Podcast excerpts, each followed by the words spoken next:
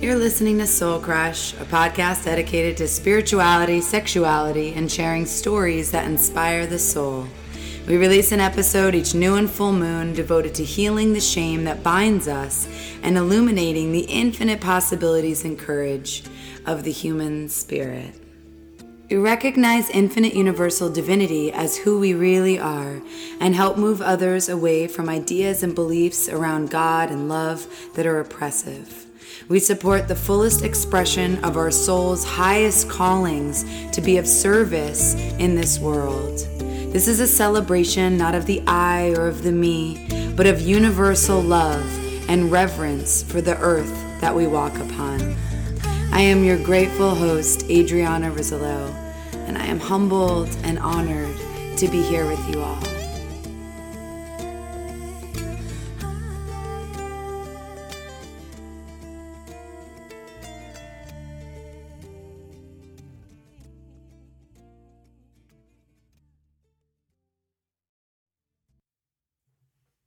My soul crush today is a beautiful woman named Olivia Clementine.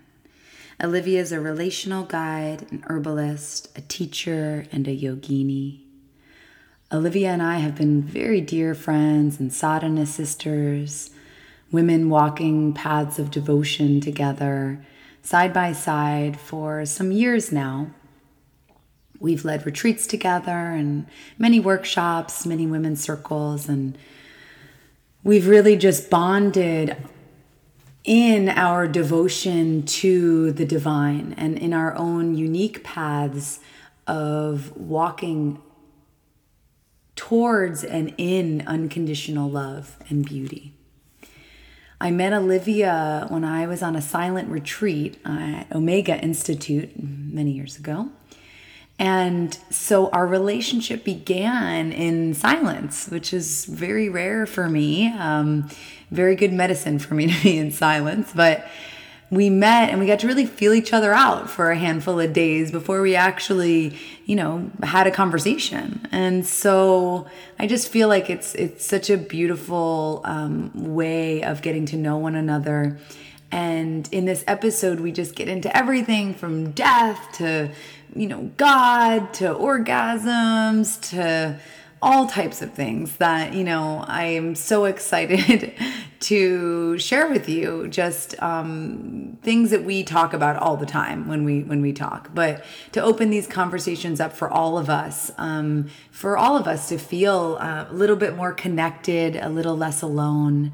It's a new moon and so sending blessings to you on this new moon i wanted to read a poem by a saint called Laleshwari, and she was a Kashmiri um, mystic, and she was in a very um, unhappy marriage when she was young. She was alive in the 14th century, and she left home at the age of 24 to take sannyas, sannyasa, which means uh, renunciation, and she became a disciple of a Shaivite guru named Siddha Srikanta whom she ultimately surpassed in spiritual attainments. She wrote this beautiful poem, which I feel like is great for this episode and for your soul and this new moon. The soul, like the moon, is now and always new again. And I have seen the ocean continuously creating. Since I scoured my mind and my body, I too, Lala, am new, each moment new. My teacher told me one thing live in the soul. When that was so, I began to go naked and dance. So, if you have an opportunity today for this new moon, one of your intentions can just be to take off your clothes and do some dancing and just get really free in your body and sit back and enjoy this episode of Soul Crush.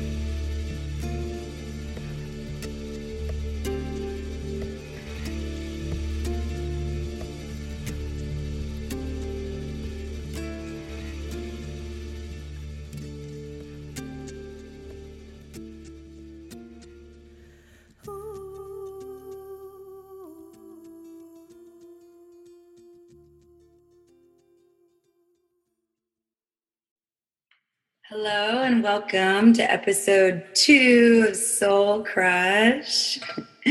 Today, I am so excited to introduce you to one of my dear friends and just one of the coolest, wisest, badass, loving women that I know. Her name is Olivia Clementine. Hello, Olivia. Hello. Or Flicker Bird. or Flicker Bird. She wanted to come up with a new name before we started, but here we are. Here we are. Olivia. Um, Olivia is fine. Olivia. So I'm going to just share a little bit about Olivia, just to give you her background.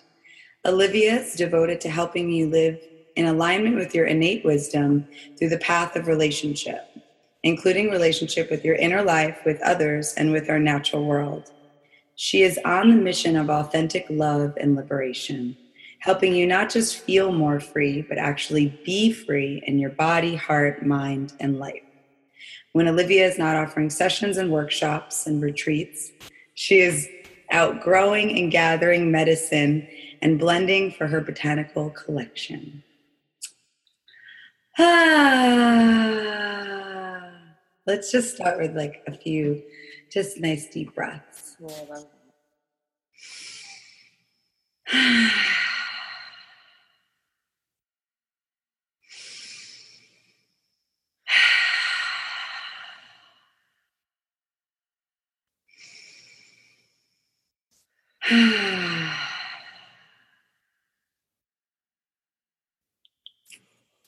Amazing. So I want to give I want to give a little to to you, Olivia. Um, I'm just going to share a little bit about Soul Crush, just to kind of give us a little yeah. foundation here. So, Soul Crush is a podcast devoted to exploring spirituality, sexuality, and stories that inspire the soul. My intention is to open a space of moving deeper into truth, sharing love, vulnerability, and exploring topics we may all be afraid of to go into alone. Topics including God, sex, devotion, death, faith, relationship, yoga, addiction, shame, guilt, miracles, and healing. I love to hold the space for grace to flow and to bridge the gap between our shadows and our creative offerings and service in the world. So amazing. So, Thank goodness. I have so many things I want to ask you, but out of just that little list of things I just said, which one stood out to you? Oh, I mean, death is probably the f- death, sex, shame, um, relationship. I think those are probably the ones that stood out the most. Yeah, great. So let's start with death. Great. this is where I always want to start. And very, there are not many people in this world that I could just open up the door and say welcome and then say, let's talk about death. Well, starting at the end. yes, starting at the end. Um, so Olivia does really, really amazing relational work and with individuals and um, with couples, and she's really over the years has been such a huge support for me in my own journey and healing and self-love and I, i've told this story a couple times but one time when i was having a just an, a difficult moment with a lover over text messages, as those things go oftentimes. Um, I was explaining to Olivia just what was happening, and you know, she was, you know, I was like just explaining what I was trying to say, and so she asked, "Can I just write the text message for you?" and I was like, "Um, please write the text message for me." And she did. She wrote the text, but you know, I told her what I was feeling, what I was trying to say, and um, you know, what this other person was experiencing and or what I was perceiving him to be experiencing. And she wrote this text and I swear on my life, it immediately worked. It was like it was like a direct like oh, this is how communication skills and like this is how relational work works. And I was just, you know, I mean, I just was so impressed in that moment of like, oh, and just so in awe of like the ease, you know. Uh, so I feel like bringing death into the realm of relationship um, how do what do you feel the connection between death and and our relationships are like what is the yeah. Yeah well i mean you know i mean we can even bring shame into this. Let's bring shame and death into relationship to just get them both in the same sphere. Because hmm. you know i think a a big thing like you and i talk about is that and something I really strongly feel is I really want to remove the shame around the death of a relationship. Mm-hmm. You know, like relationships are supposed to begin and end. It's a, anything that comes together will at some point come apart. You know, we're not speaking of like our consciousness or our soul. That can be an eternal relationship because that's an eternal thing. But if we're actually speaking of two people, there's no way that they physically can be together forever, even if they're together from like 13 to 108 they will still you know separate at 108 so yeah a big mission of mine is to be like folks stop this this hootenanny. Like this is ridiculous. Culturally we've just brainwashed people to believe that being that the naturalness of endings is something to be shameful of. And the things that should, you know like not having death in a relationship um, is something that should be uh, you know praised even if the relationship is wreaking havoc mm. you know that there's some kind of negativity around the death of a relationship so i guess my point is that death is natural mm. um, if we're speaking of two physical bodies mm-hmm. death in relationship is really natural and i think we hopefully we're at a time culturally where we can change that. We can start to see that. And i think actually you know like people started getting married long ago because it was really an ownership thing. It was like well i have a farm and i need a partner. And they're just like it was a it was a territorial thing but it was also just like functioning. Like we need to have these people here to actually have this place going moving forward. And then, like, oftentimes, if we're talking about a heterosexual couple, like when the husband would leave and be like killed or something, literally they'd be replaced like instantly. There's like really obvious death, and they were so connected to the reality of change. And, mm. and, you know, there's something obviously like I'm not into that kind of relationship for practicality. I think we're in a new age of relationship where we can really be together for divine purposes, which is so mm-hmm. incredible. Yeah. So we can go beyond death. But if we're talking about just like ordinary death of relationship, I'm all about making it really plain as day as like a sane option. Not only sane, a celebrated option of death being how it goes, reality. I love that. I love that a sane and celebrated option. Yeah, totally. Yeah, I could I could talk about that for this whole podcast for sure. Well, I'd love to hear more and more about it. I I want to ask, do you do you feel like like where do you feel like that started? Like the do you have any feelings around like when when we like as a culture started kind of shaming the ending of relationship or you know, divorce becoming something that was like, you know, yeah, something that. Well, I mean, I wish I had facts because I like facts. Yeah. Couldn't say, but what I would imagine is, you know, religion certainly that that puts down divorce. Mm-hmm. I'm sure that has really encouraged. You know, there's a lot of people to this day that believe divorce is worse for everybody. I listened to actually a podcast the other day with someone that I was really shocked that said like, you know, you should always stay together for the kids. Mm. And you know, my understanding is the data out there actually says that if it's an unhealthy situation, divorce is healthier for the children. Right. But anyways, that's a whole other thing. But like, um, I'm sure religion and then, you know, the media out there of the 50s family where, you know, everything's so perfect. It's just this idea of what perfection is. And, you know, our culture, you know, as you and I know, likes to avoid death in general. Like we like to put somebody that will disintegrate into a box underground, which makes no sense. Like it literally makes no sense. And I mean, like it's just going to be an empty box with bones in it. Like we are so crazy. So like we do that, right? so we do this, and then it's like, so we avoid death completely. We like put it in a, a, stone box underground. And then we do the same thing with relationships where we're like, okay, everything's going to be perfect. Let's completely avoid that like change is inevitable. Yeah. So I think it's the same kind of thing. It's like preservative foods that came around the same time, where it's like, mm-hmm. let's pretend that this bread will be perfect for three months. you know, it's like all the same. well, there's two things that are coming up for me as you're sharing this. One, and I just want to say them both, and then maybe you can speak to them both. But one of them being, I just keep thinking of like bones in a box, and you're like, how crazy. So, um, oh goodness, yeah, and like in people's understanding of sacredness, they're like, but you have to do that. That's so. Some people that's more sacred yeah. than offering it to animals to eat or burning it. It's so interesting, just our minds and how we mm-hmm. see.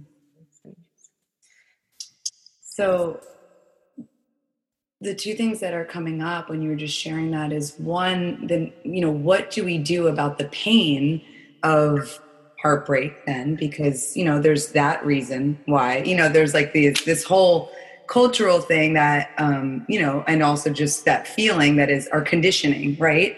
And then there's like the deeper emotional aspect of like, you know, you have to face pain where I think when we're you know, ignoring something or or not just ignoring it, but you know, avoiding that, it can oftentimes be like an avoidance of pain, which is understandable. In my experience, it's like I've actively like chosen to like not experience that because I'm like, mm, I'm gonna wait another like week, you know, like this is just like who has time to feel all this pain? And then the other thing I want to share and ask is what you were saying of you know like in the 50s and just like this model of like you know society and relationship and how it's meant to look and just the divide. And you know now we have like you know instagram and now we have you know so many things of course that we're all and and ways of connecting with one another that are in these like two dimensional kind of realities.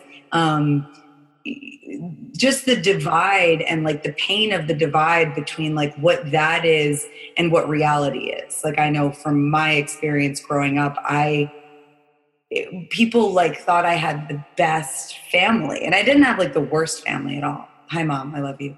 And but you know it was also like what people thought and what i thought you know like was a whole was a huge lie. Like i you know woke up to this like so many facts of my life that I had no no awareness of, you know, and the pain of that like double living or something, you know, or this like I don't know, this thing that I think happens for a lot of us and a lot of people where we're doing what we think we should do and it's just so not true to our nature and just the, pain of that as well. So can you speak to the the pain of heartbreak and the pain of like not living in your in your, you know, that what is true to your to your soul?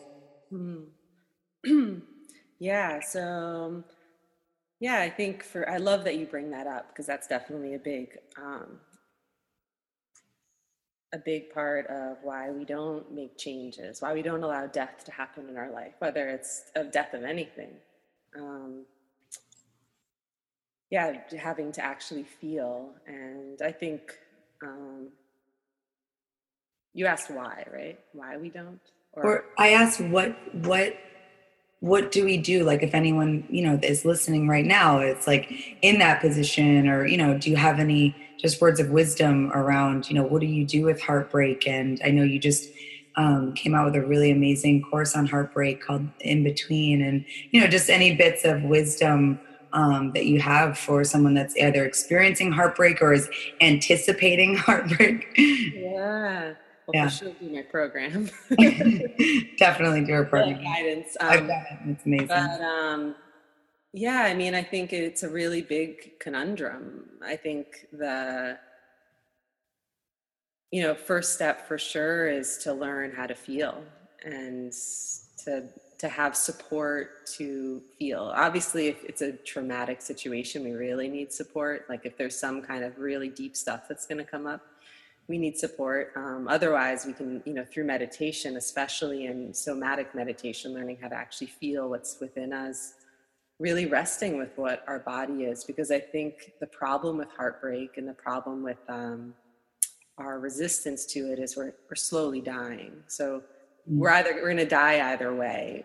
So either we're staying in a relationship that's not working for us and we're slowly dying. Like we're slowly losing our life force and our truth because we're no longer we know what's right for us and yet we're furthering ourself away from that core of truth. Mm-hmm. so like to really recognize that to be like well either i can really go through the fire fully which is actually brings aliveness or we can slowly die and not actually live our truth. So i think the first part is like really acknowledging that acknowledging like okay am i ready to like go through the the intensity of this for the sake of having a, a real true life? But mm-hmm. I, I actually want to say even before that that something i i feel like karma is real. You know like when we speak of karma it's like there's certain activities and things that have happened in our previous lifetimes or this lifetime.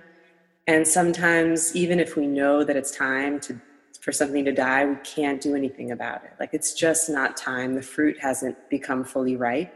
Mm-hmm. And so I always like to tell that to people too. Like anyone listening right now, you may be in a place where it's like you need, know you need to leave a relationship, and yet for some reason you really can't. And like I just have so much compassion because I know that place personally.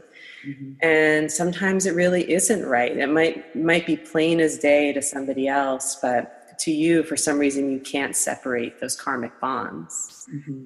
um, obviously if there's abuse or anything dangerous you have to like you have to get support to do that but if we're talking about something that's less than dangerous to yourself then sometimes it might just take a little bit more time um, to actually be willing to go through the fire of change yeah.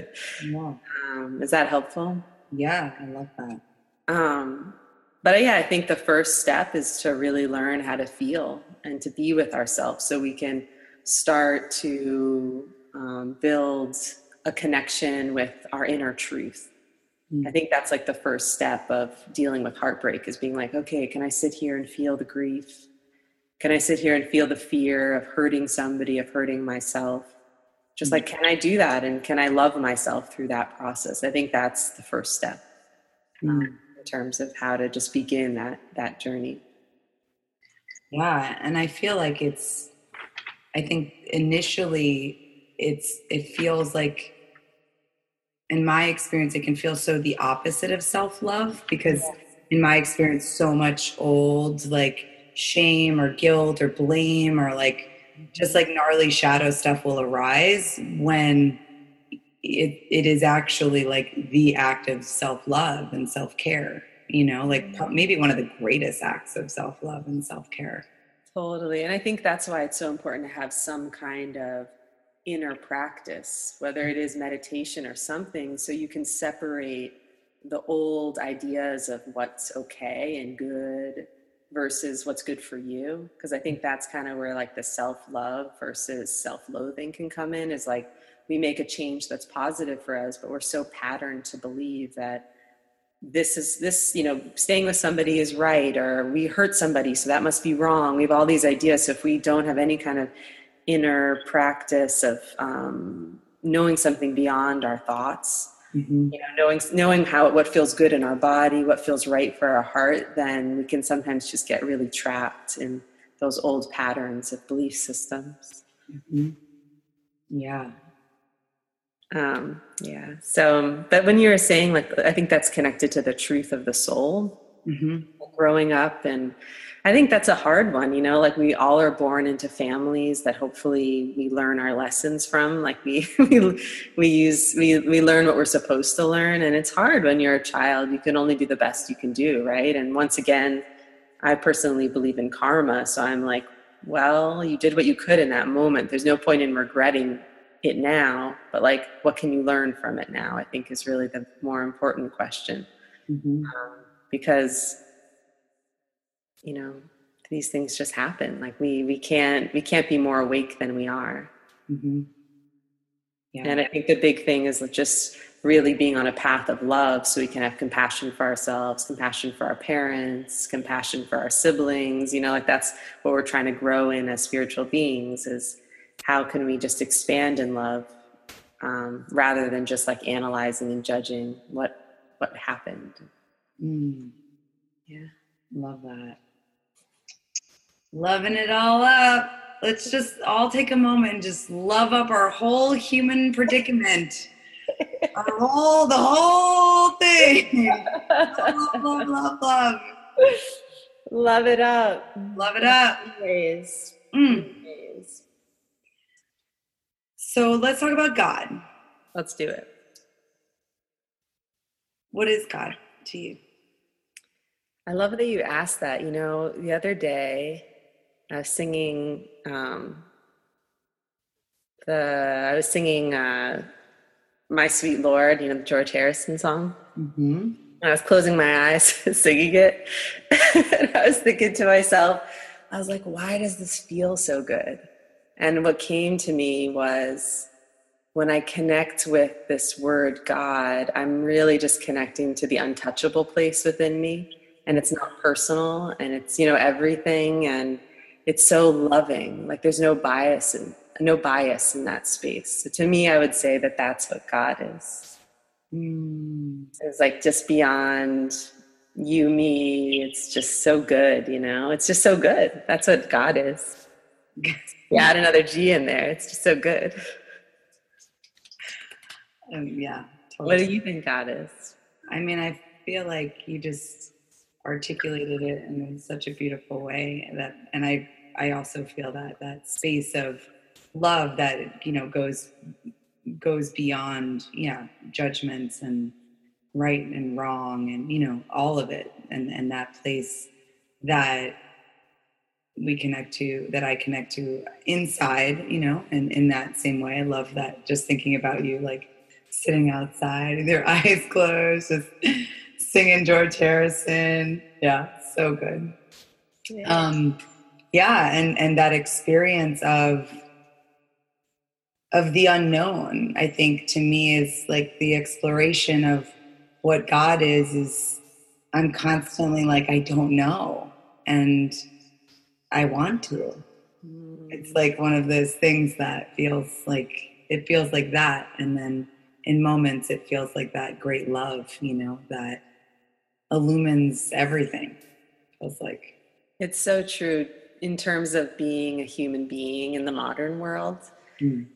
I feel like God is the greatest antidote. Anytime I feel into that space, everything, anything, any of the minutia or anything that's trivial Mhm. has no place anymore, has no grip on me. Mm. And I feel the same yearning as you, as you know. yeah Talk about this.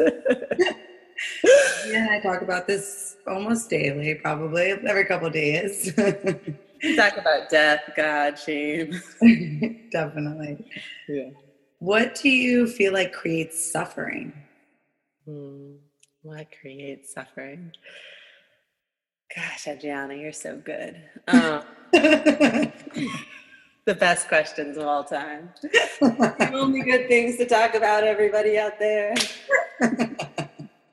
I mean, it's so hard because so many of us never get to talk about any of this. And it makes me like, I feel like I could cry right now, like actually thinking about how little we get to talk about these things in a way that is like positive too, you know, that it's like, ugh. so I'm just so grateful to be here with you and get to ask you all these questions. So fun. It's so much fun. It's like the biggest party we've ever had. This is our Uh, idea of the biggest party. God's here, suffering's here, everybody's here. Everybody, come on in. Come on in. We made it. We're alive. um, well, I'm going to take on from some pretty traditional teachings because I feel them to be true. I would say that suffering comes from an at- attachment to things being a certain way, Mm. um, attachment to ourself as physical bodies, and um, suffering's created because I'm Olivia and you're Adriana, and there's some difference and separation between us. There's suffering. There's this subtle suffering that exists all the time from living in separation, in conceptual separation. Mm. and everything we're talking about, suffering really also comes because all things change and we don't want them to. Mm-hmm. And, and, until we connect with our eternal state, we're going to suffer. Mm. Suffering is inevitable. So, so it, it's just this thing that is even greater if we avoid it in a way. The, long, the more we can embrace that suffering just naturally exists, that we're ever changing bodies with an eternal soul, um, the more we can embrace that and actually know it to be true for ourselves, mm. the more we can be liberated from the suffering that we experience. Beautiful. Sign me up. Sign me up, and maybe you could figure all that out for me. Just give me the cheat sheet, which there are a lot of cheat sheets out there, but even still, you have to do it for yourself, I guess. That's the thing, right? It's like I feel so many so many different ways out there to like get get ahead of God, you know, and and and always, you know, there's all these ways, but then to you still then we still have to do the work, you know, we still have so to. True. It's, just, it's so true. You read these. I was reading a book just a little bit ago on on this topic uh, on the mind, and I was thinking, well, it's all here. I guess I need to go meditate now, and you know, it, there's just I think that's kind of the challenge of being in this world where so much, um, so many wise teachings that used to never be written down. I mean, you know, hmm. the Buddha never wrote down a single teaching, and and I think you know, I'm sure a lot of other really wise teachers, same thing. Like people, a lot of things were just done by oral oral teachings. Yeah. And so it's such an interesting time where so much is written down. I mean, there's so many juicy books out there on all of this and that you read it and you get these like pings of aha moments but then to actually have a sustained existence in the aha is a lifetime or lifetimes of investigation it's so wild mm-hmm.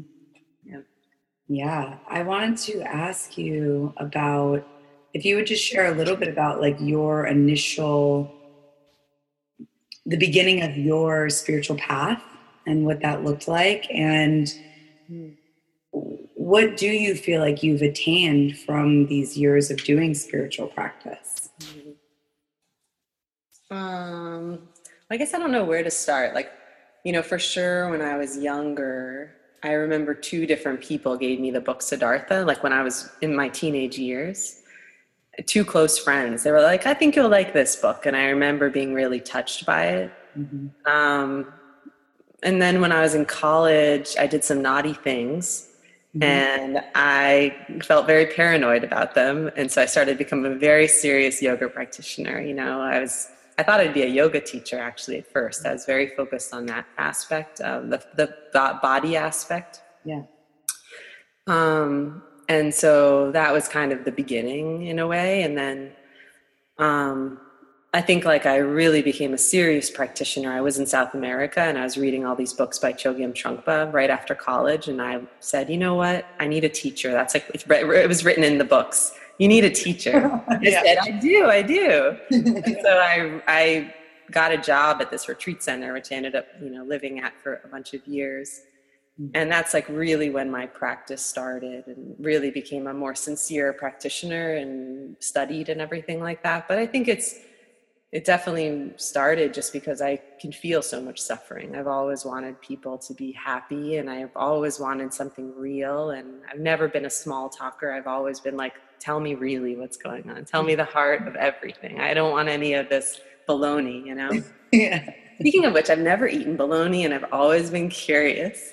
It's a mission I have to like really remember in this lifetime to have a piece of bologna.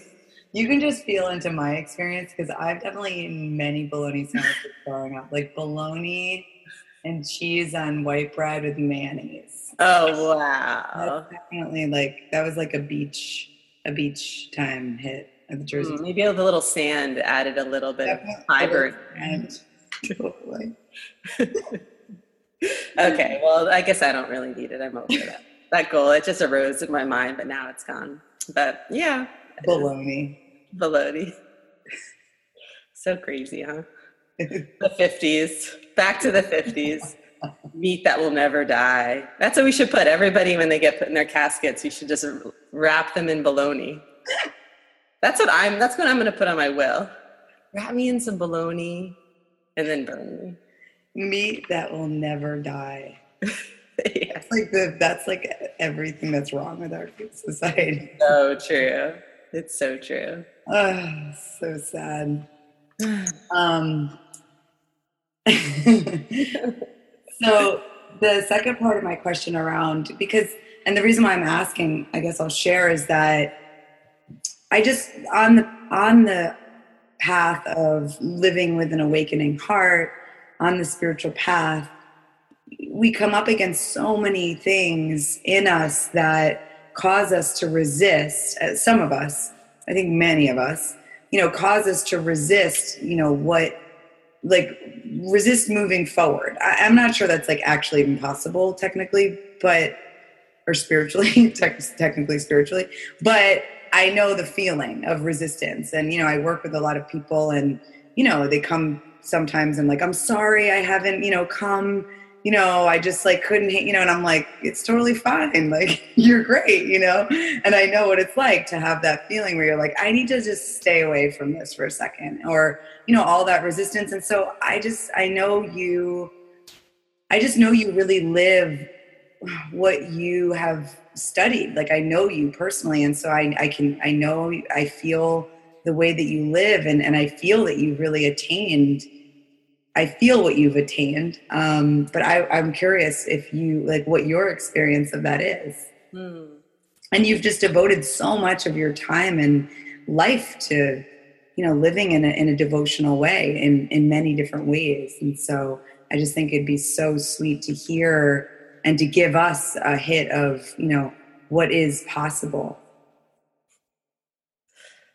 Wow. Well. Uh... Step number one on the spiritual path is to not say you've attained anything. totally. um, I mean, I think I've had the mundane attainments, you know, in terms of I think that when my life falls apart, it's much more reasonable for me. Like things that would really shatter some people for some reason are okay. Even if my heart's breaking, I'm okay because it's not my life. It's not who I am, you know, and some part of me mm. knows that.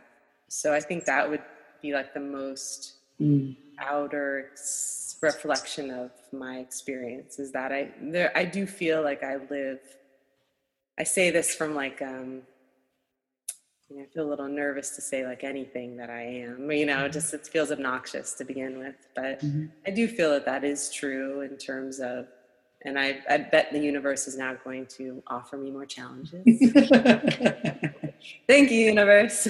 um, but uh, yeah, I think that's a big thing of the spiritual path is, um, you know, if you're a sincere practitioner, you have to be able to see changes. Like mm-hmm. if you're not, if you're not happier and becoming more free and there's not like a more, you're not feeling more, um, equanimity, I guess, like balance in your soul. Mm. And there might be something might be something going wrong in your practice. You might need to shift it or shift direction or something like that.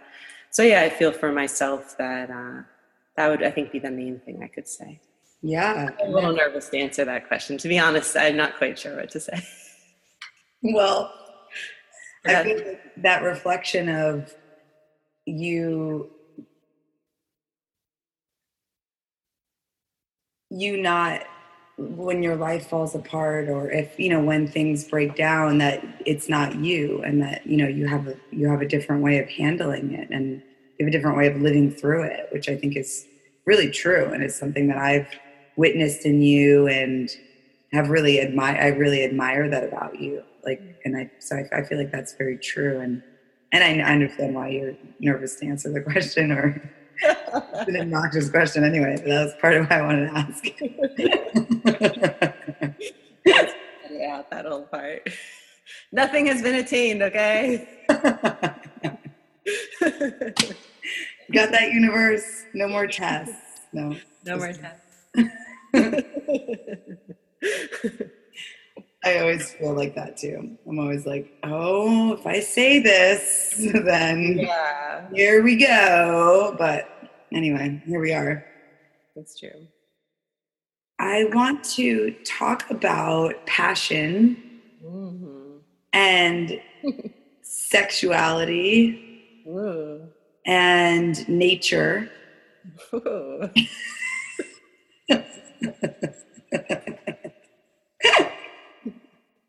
All the things that we love, but I love, but I know you love too. Um, I don't exactly know what my question is, but I just know I need to touch on all those things with you. So maybe, do you feel like there is a connection between our ability as humans to experience pleasure and experience um, joy and the way that we relate to nature and to the natural world?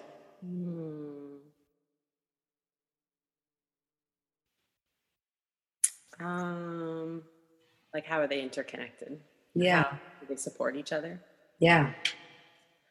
Yeah, totally. Um, well, I think to experience pleasure, if we're talking about even sexual pleasure, yeah, um, everyday pleasure, it's all energy, right? So it's like the more we can open ourselves up to really allow ourselves to feel energy, then we can actually experience bliss. We can experience these things because so many of us like want pleasure, but yet we can't even handle it. You know, we experience a little bit and then we immediately like do something because we get anxious about how it feels. It's too much energy in our system. So mm-hmm. um, I think being in nature, one, because nature really supports our nervous system, it helps us relax and tends to us, can mm-hmm. really help us relax and open up our, ourself to feel more because we're not anxious and we, we feel safe and supported.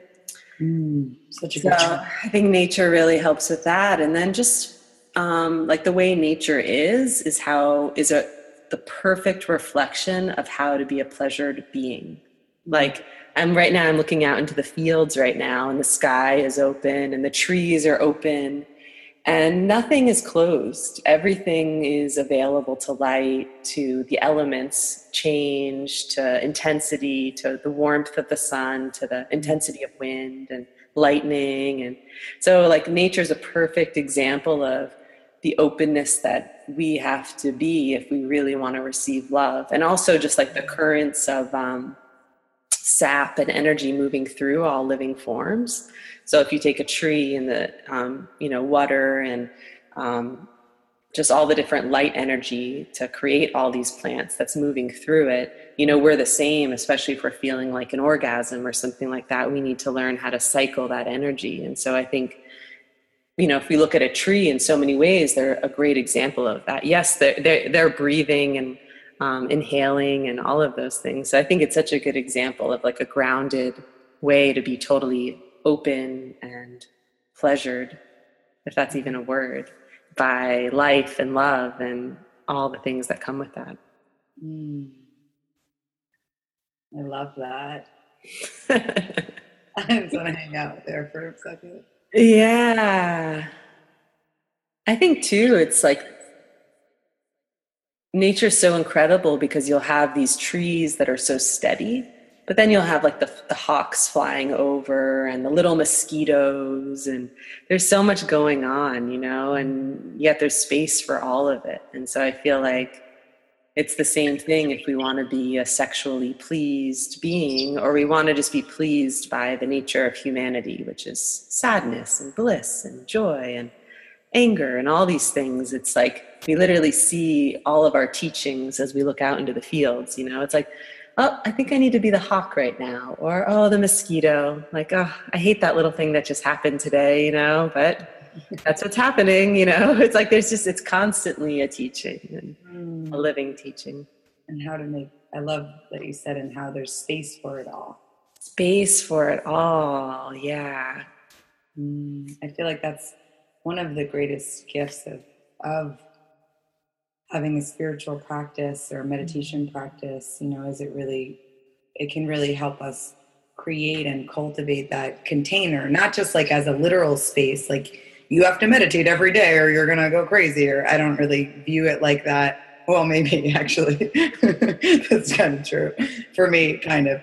But you know just the idea of like creating or just the experience of you know there's that our bodies are these vessels and are these containers like you're saying for energy. And so so many times you know we think we want something like uh, what you said or i think i want this love or i think i want that or whatever it is. And then you know t- to receive it is a, is a totally different thing you know because we don't know what that's going to bring up and we don't know how exactly even how much our nervous system is going to you know handle it as we evolve and as we grow. I mean i feel like there's a reason why we're given what we're given when we're given it you know throughout our lives. And i, I feel like that is part of it you know is that it, it helps us to expand and grow in the ways that we need and prepares us for you know ultimately death apparently but you know each and every more and more love too you know and and that's that i mean from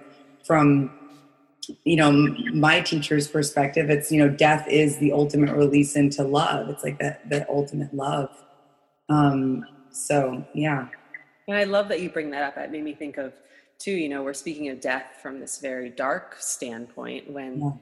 you know the whole point of a lot of these spiritual traditions is to be freed at to be free from birth or death to really to connect with our eternal nature which is what we meet when we have an orgasm mm-hmm. is our eternal nature so we actually are available to death and birth at the same time to what's beyond who we are so you know like that kind of pleasure um, is synonymous with death is synonymous um, with freedom and all of these things. So I think that's also like coming back to the beginning of the conversation of, you know, pleasure and death are supposedly they can be inseparable. And I think if anyone has a, a deep orgasm of some kind, then, you know, beyond like clitoral orgasms or things like that, then something deeper that's um, really opens you up beyond what you knew before, then in some way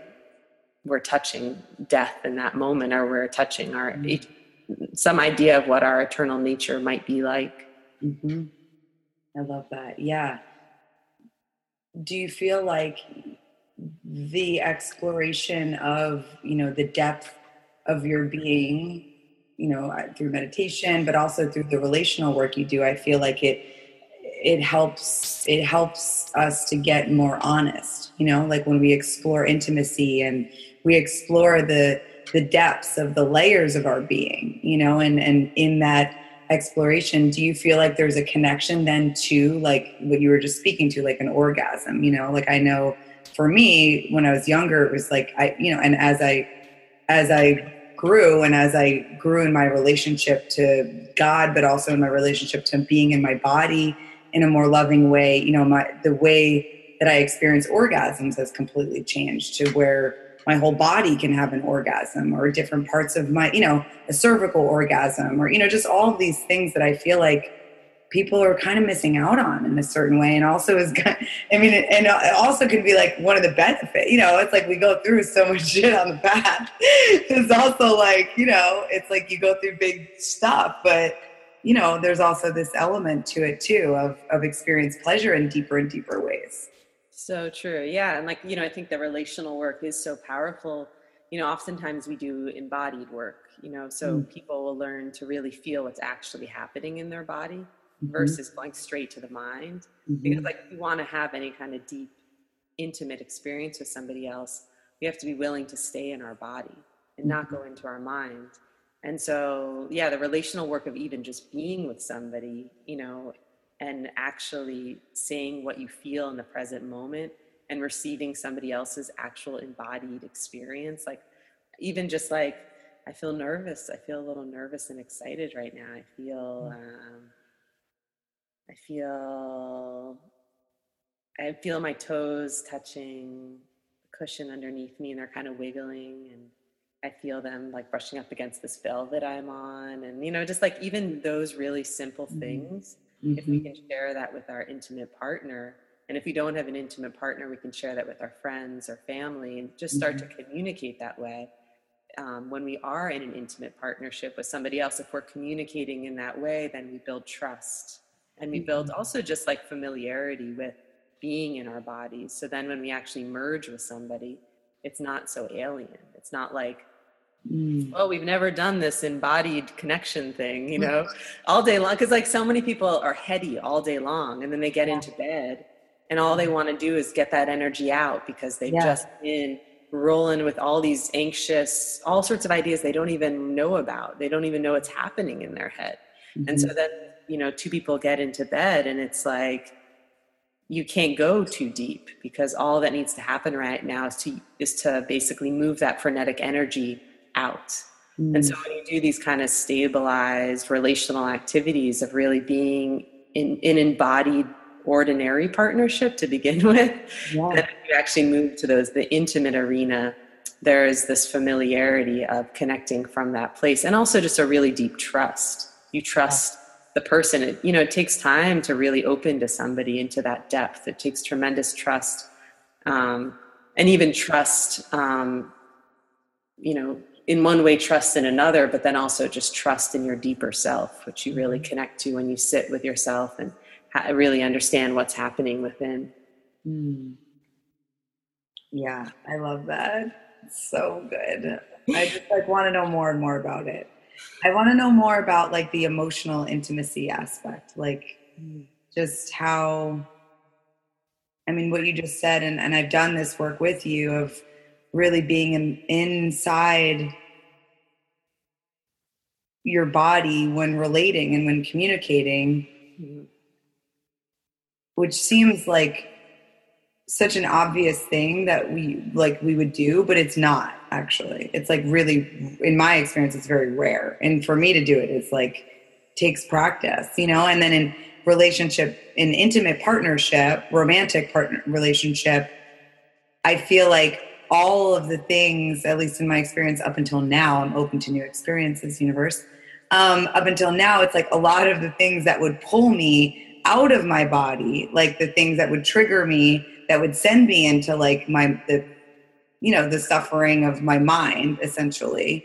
And so I, I feel like i could see how that work you know could also be so healing but also is is would not be the natural thing that we would do. No.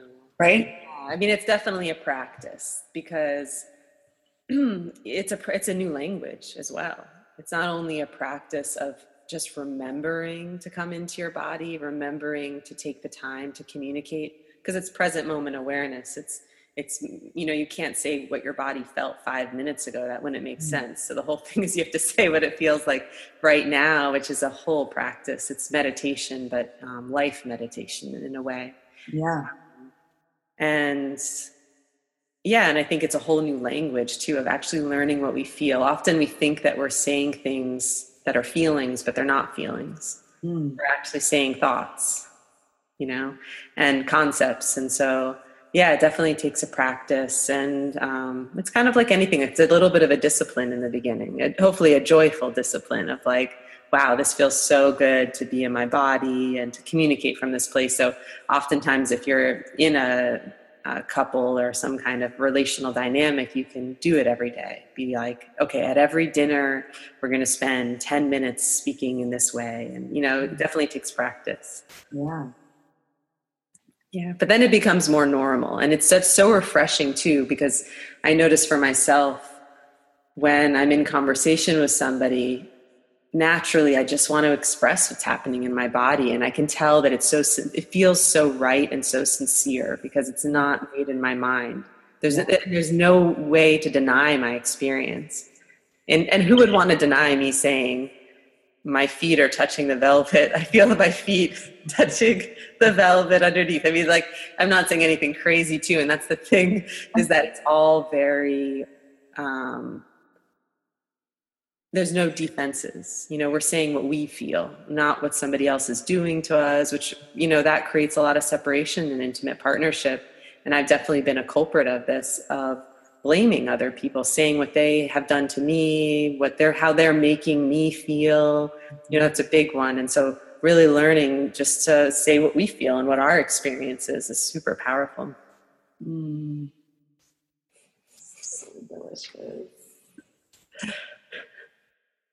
I want to ask you about divine love. and um like well one other thing before i get to the divine love is i feel like that way of divine love i feel like that way of relating and even just like having the awareness of you know being in our bodies in that way like if it wasn't a conscious thing like somebody else knew you were going to be doing that but you also weren't going to just be like sitting down next to somebody be like you know i really feel like the i mean i would actually probably do that but most people wouldn't you know like uh, speak in that language unless the other person knew but i think even just the awareness of like a little bit of that and speaking from that place like even just 5% of that it it takes us out of so much anxiety you know because anxiety is just this you know the over over energy of our mind you know and, and where our energy just being so focused in our in our minds. And i always feel like any moment that i'm dropped down into my experience of my body in any way like you said one of the things that happens is just this deep trust gets built which is just such a huge relief you know we're all like so many of us are just afraid to even be in our bodies at this point because of like things we've experienced in our lives or just constantly paying attention to the news and like what's going on in the world. I mean, I'm not doing that, but you know, many of us are and it's terrifying to just like be in a human body and be vulnerable and just be open. It's like it's so it's challenging, you know, because it's it can be so scary, but I feel I find that, you know, that kind of work and even just having just even what you shared with us like being able to take a little bit of that and noticing like what am i feeling in my body in this moment and helping us to take responsibility for our own experience too is so empowering like mm-hmm. so radically empowering. Yeah definitely. And also um, like when you you know going back to earlier in the conversation how to deal with heartbreak or a difficult situation coming into our body is so helpful because mm. oftentimes it's you know what's in the mind that's creating a lot of the difficulty so if we can actually come into our body and make decisions from that place and just feel oh i feel so scared or i feel mm. um, oh i feel some relief from this or you know you can just really start to understand the subtleties in your body mm. and when we make decisions from that place like what you're saying we feel we can trust ourselves Mm-hmm. Not only do we know the subtleties in our body, our body's not going to lie to us as much as our mind. Right. You know, there's all these funny things going on in the mind. The body has funny things too, but it, it's a little, I find it's a little more trustworthy, a little more sincere. Mm-hmm. Absolutely. Yeah. And just this aspect of like being able to trust ourselves. I mean, that is such a, oh, so good. It's so huge. It's such a big deal. Yeah i want to read something of yours and then I want to ask you about divine love. I, I just want to say that I love that you're touching on every enormous, amazing topic. yeah, definitely. I really, I feel like I'm at stone unturned. we'll do this again. I'll ask you all the same questions. we'll have all new answers because it'll be a different moment. I want to read something that you wrote the other day that I loved so much. Okay, great. I'm going to turn on the light while you do that. Or not while you do it. This is something Olivia wrote the other day. Pulled it from her Instagram, which is full of beauty and just full of so many, so much juicy, deep wisdom and amazingness. So you should definitely find her on Instagram if you want to feel the natural world inside of your phone. I'm going to read this this little bit that you wrote. It says, "The mirror of natural beauty. Change, decay, rebirth is profoundly beautiful in its nature. If we can let our ideas of who we are be swept up into the wind and weather, and live how our elemental world and soul shapes us, perhaps we will touch and celebrate our eternal beauty that lives in all things. Mm. Beautifully mm. said. So, what do you feel the connection between and and I want to bring this aspect of eternal beauty, you know, that lives in all things and and divine love. Like to me, these are they're they're almost like one and the same. They're like kind of different flavors of the same lollipop. I don't know why I'm thinking of a lollipop. no, they they feel like you know they they both have this eternal quality, but very personal. You know, like at the same time. Um, energy to them and and and I find them both in the natural world but also in my experience, my inner experience, and in my experience of other people, it's very easy for me to connect to that.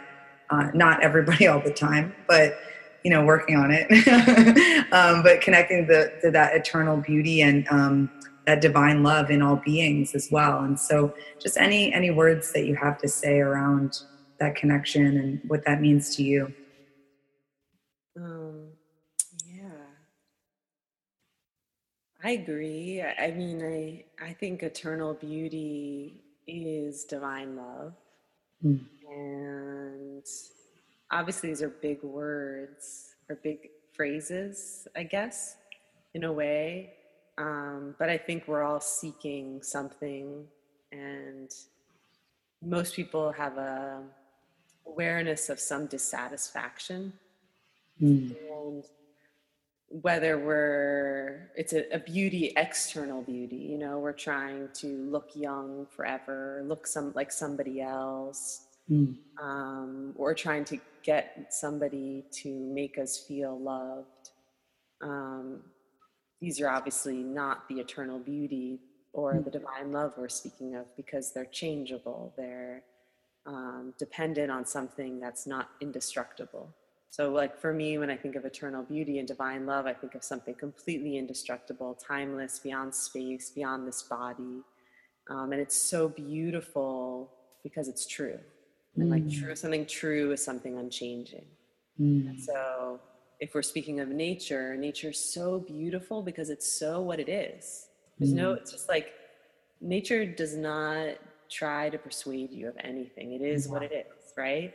and it's so gorgeous and astounding and i think we humans you know of course we're made of this world we're made of the sunlight that makes plants that we eat we are all of the same energy and so in this lifetime the goal is to see that is to see that we are eternal beauty to see that we are divine love and nature is a, once again just a really great mirror to help us recognize our true nature. And so yeah i think they're definitely connected and that and those two phrases are going to give us what we've been yearning for. Every moment we wake up any moment we feel slightly uncomfortable i think it's because we're not in our true nature. I don't think it's because something went wrong at work or home. I think it's mm. because we're not connected to that untouchable um, unchangeable non-conceptual state of our being mm. Crazy for truth. Crazy for everything about you. you make me feel so less alone in the world. oh my goodness. Thank goddess. Seriously. Yeah. Sincerely. Sincerely. Yeah. Yeah, I love, you know, eternal beauty, I think, is so important right now. I mm-hmm. think just um, you know, I have like a skincare line and I mm-hmm.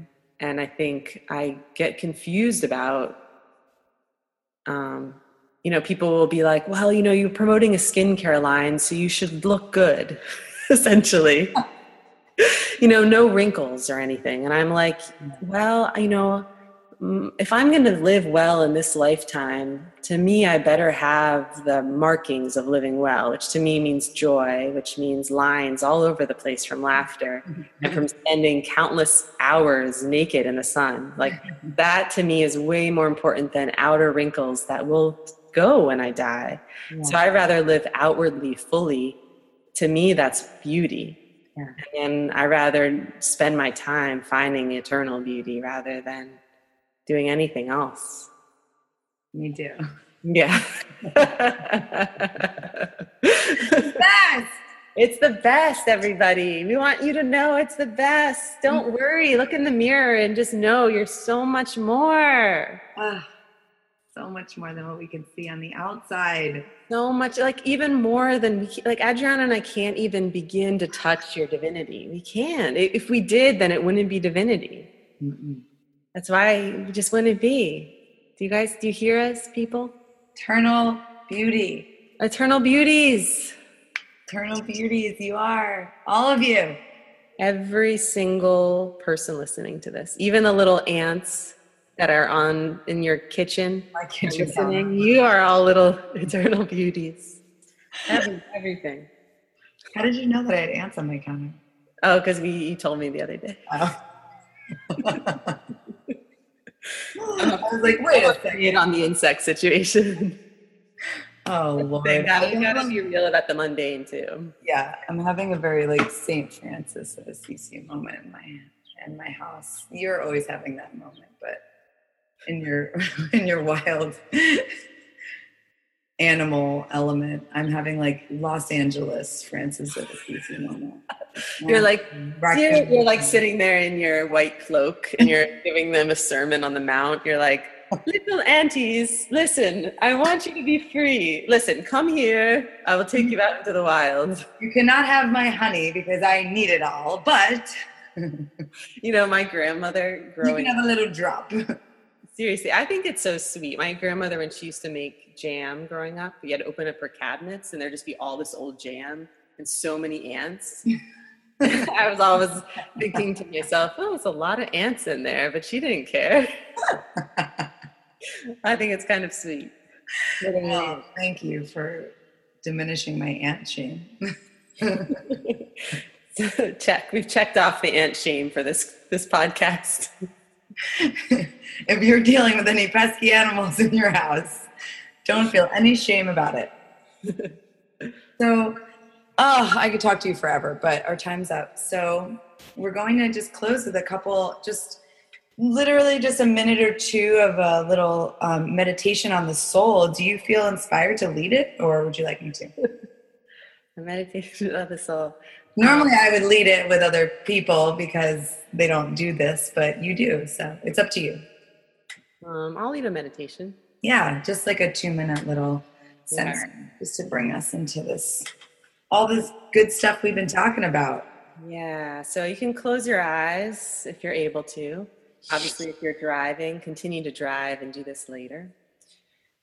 But you can close your eyes and just take a moment to relax your body. Relax, see the muscles in your face. And you can rest your tongue at the top of your mouth and just rest. And pay attention to your in breath and out breath to help settle your mind.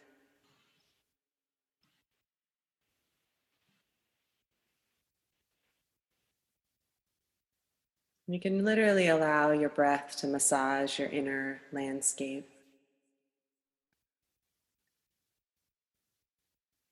Leaving a trail of love and peace.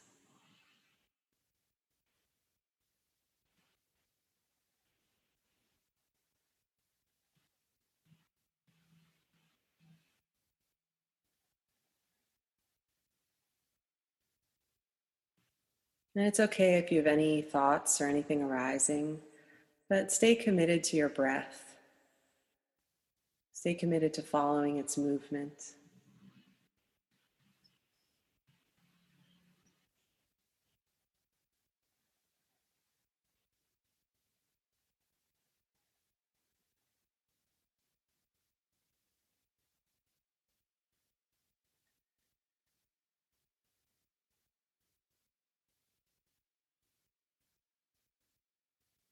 And there's nothing you can do wrong right now.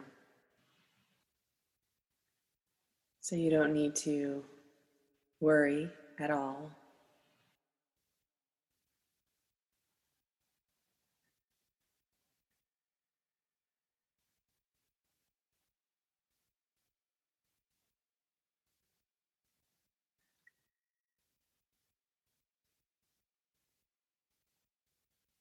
So below your thoughts, There's a whole world of space that exists in you. Beyond your mind,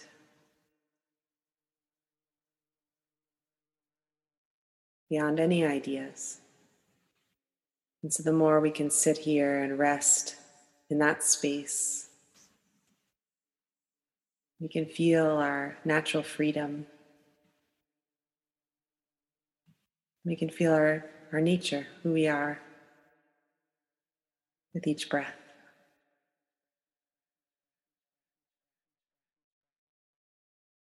And I recommend you continue to do this as long as you can. But since we're doing a short meditation, when you're ready, you can open your eyes.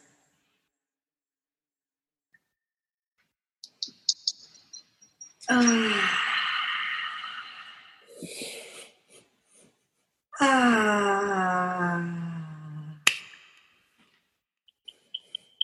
What a joy. Yeah, what a joy. What a joy it is to be alive. Mm-hmm.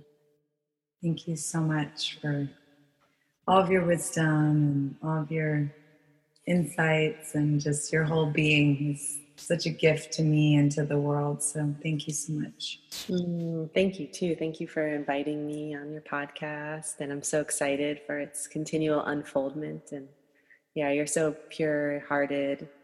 I I love being in your company. You can find Olivia all, like I said, all over up on Instagram, Olivia Clementine. And you can find her on our website, oliviaclementine.com. And check out her products and her course. If you're going through heartbreak, definitely do the course. I've done it and it's I'm gonna do it again. it's amazing. Um, and yeah, reach out if you need any support and sending you all lots and lots of love and just lots of peace and connection and blessings for your day and or your evening. And see you next time. See you later, divine beings. See you later. Keep being you.